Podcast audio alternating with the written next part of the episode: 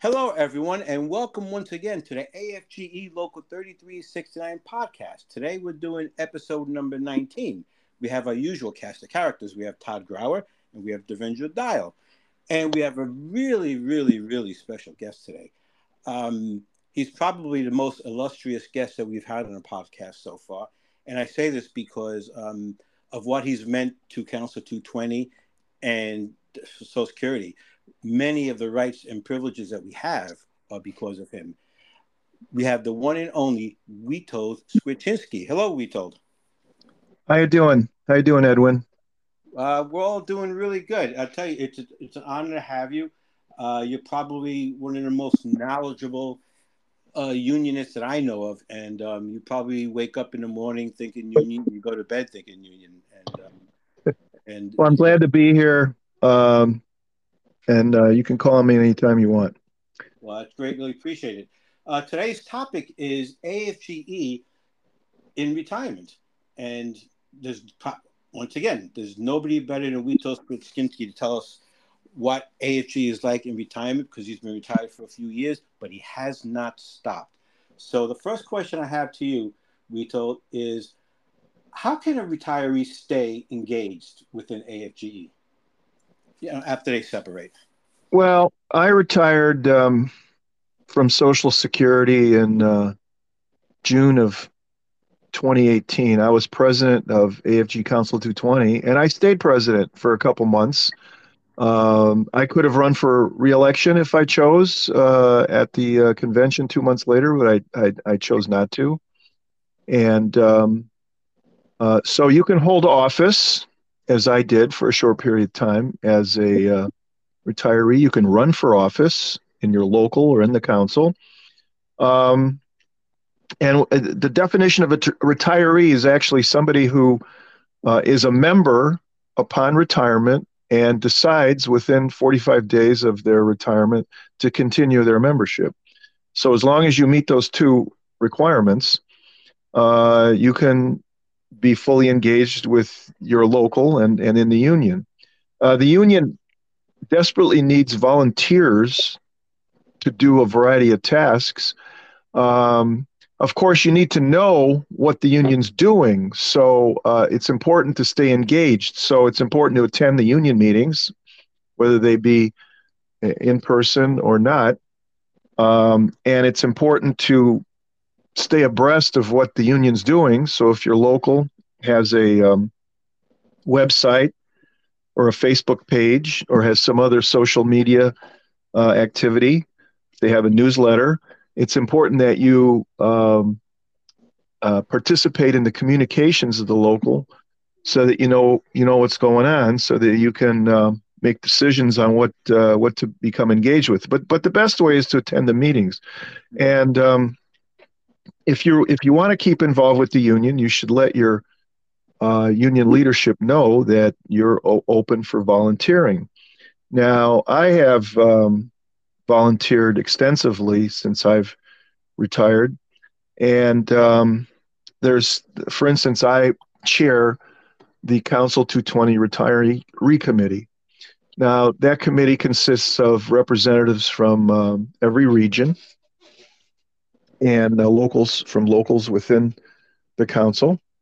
And uh, we have a variety of responsibilities. One of them is to encourage locals to set up their retiree committees. Now, uh, so um, if you want to stay engaged, one way to do it is to volunteer for your local retiree committee. Uh, if your local doesn't have a retiree committee, perhaps you can volunteer to start one and uh, ask for a list of uh, other retirees that are union members so that you can communicate with them and ask them to participate in a local retiree committee. Uh, you would want to ask your leadership, like, do, uh, you know, whether they have any ideas on what you want the retiree committee to do. Now, um, there's some some um, uh, common things I think that uh, we rely on retiree committees to do. One of them is legislative action. So, um, retirees have a lot of time. You're not working 40 hours a week. Or if you were a union official, you're not, you know, pressed for uh, a certain amount of official time to, to do the things that you're assigned. As a retiree, you're pretty wide open. So uh, one of the one of the uh, easier things to do is to get engaged in legislative action. That would require you to know uh, what issues the unions focused on. One way to do that is to uh, you know check the AFG website, check the Council 220 website, check your local website if if they have one, and see what they're identifying as important issues uh, on our legislative agenda. Um, oftentimes, these communications mechanisms will recommend that you uh, contact your congressman on a particular issue, and um, it's very easy to do. Um, you can uh, you can go to the um, uh, contacting your congressman. Um, you can contact them either locally. Uh, I tend to do it in Washington. I think it's more effective. I what what uh, to do that. Um, it's not very difficult. Usually, when you call your congressman, they uh, have an aide answer the phone, and uh, all you have to do is mention a bill number or a topic and say that you're in favor of against it or opposed, and that's about it. They tally them, and um, you know, at the end of the day, contact or at the end of the week, contact their boss, the congressman or the senator, and tell them, you know, we got X amount of calls on this issue. You know, some were yes and some were no, so that the congressman has an idea of where his constituents are at on an issue. That's important. Federal employees often don't do this, and uh, and and if we did it more frequently, um, our issues would be deemed more important because uh, if you get a high volume of calls, the congressman knows that that's a big issue in his district or her district, and that that is that uh, he better pay he or she better pay. So, does an employee's membership status change in retirement, or does it affect any membership benefits? Well, the employee um, can retain their membership status as long as they indicate that they want to continue to be a member within 45 days of their retirement date. Um, and if they do so, they they retain full membership status, which means they can uh, participate in local meetings and vote. They can vote in elections and they can run for elections. So they have they have full membership status. Their dues level is is significantly reduced. Their retiree dues are um, two dollars a month or twenty four dollars a year. If if your local is a uh, death benefit local, which is a which is a term life insurance policy, um, there's an extra 105 that's charged a month, so that the yearly dues is uh, $36.60 if you're in a death benefit local and you have insurance. So that's pretty cheap, uh, you know, uh, based on it's probably for most locals about two months dues uh, for a retiree, that's a full year.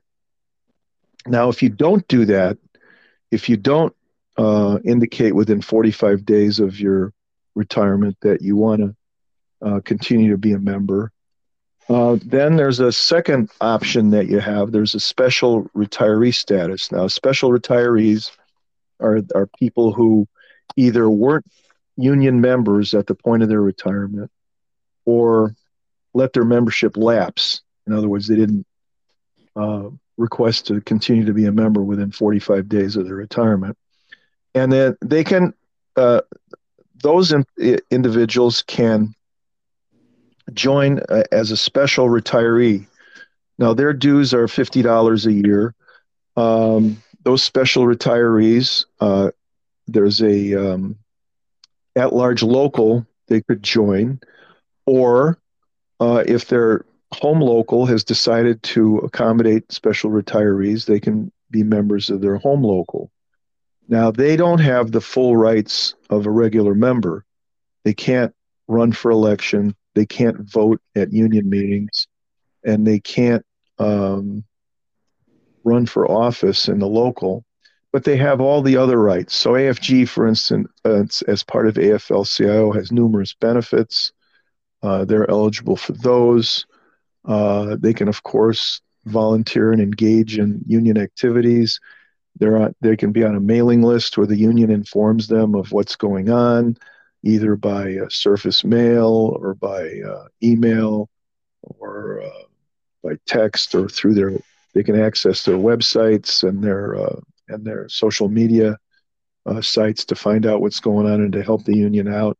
So they retain. They can be members, but they just can't run for election, vote in elections, union elections, or uh, or at union meetings.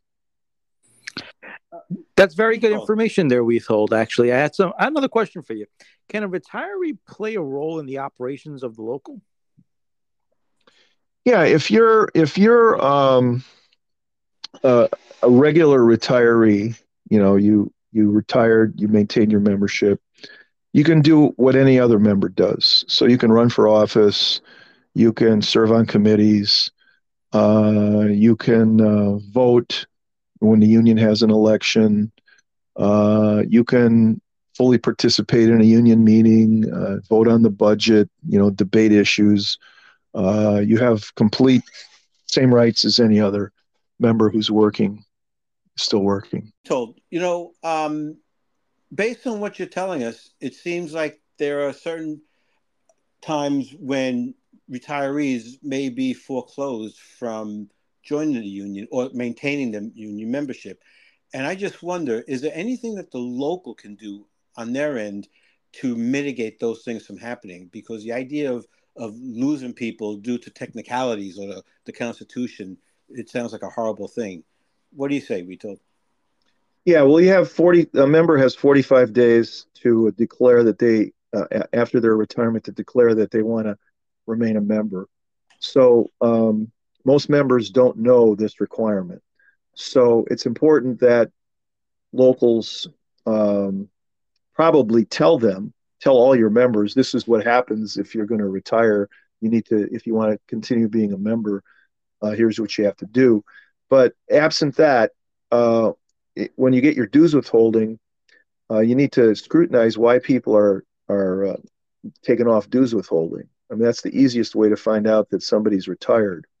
Um, you may not know why they're no longer on dues withholding. So it would, uh, it seems to me, it'd be uh, the proper thing to do is to contact every single person on that list who's taken off dues withholding and have a discussion with them to find out if they've retired, and if they have, let them know that they can keep their membership as long as they declare they want to be continue members within 45 days of their retirement date. And then they need to be informed what their dues payment is and when the local expects them to pay that dues payment.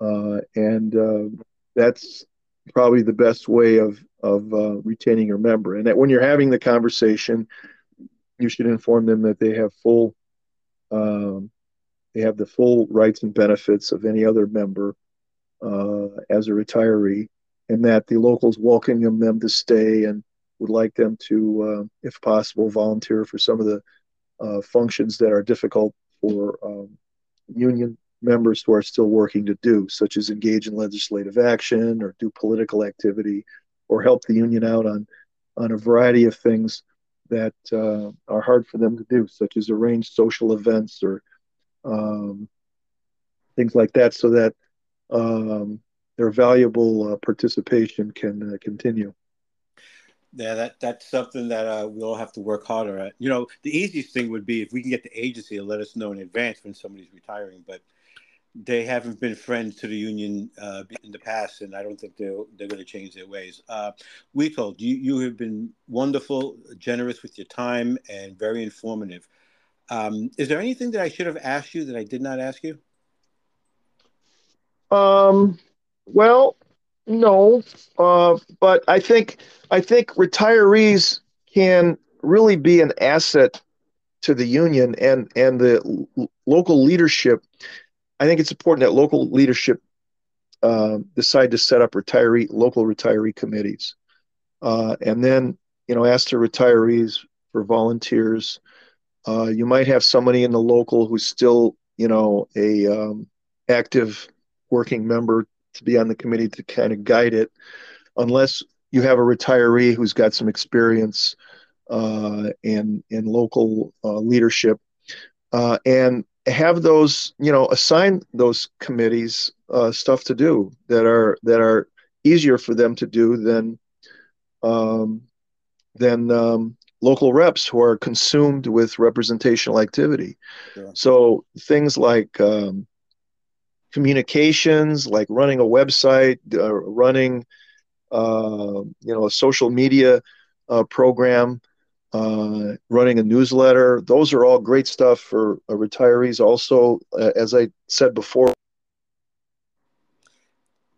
Yeah, and they tend to be good with organizing. And organize, uh, well, organizing activity too. That's some official time. There's a little right. problem of access to facilities, but if you're organizing in a different way, you know, like on uh, uh, on social media, or if you're organizing um, on um, uh, outside of the office and, have organizing events, you know, uh, and that that uh, that's a great thing for retirees to do too, and um, also political activity, uh, working on campaigns.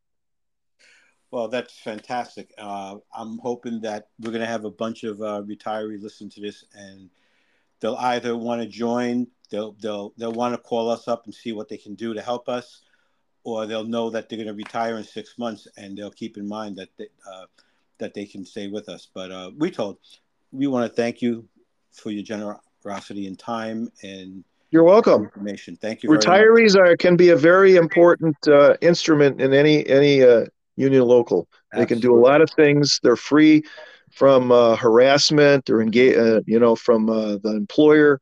Uh, the employer can't touch them anymore.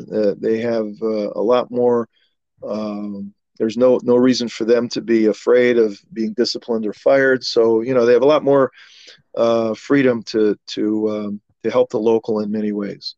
That that makes all the sense in the world. Uh, thank you, Witold, and uh, we look forward to hearing from you soon. And uh, good luck in all your endeavors. Take care. Thank you, and goodbye to everyone.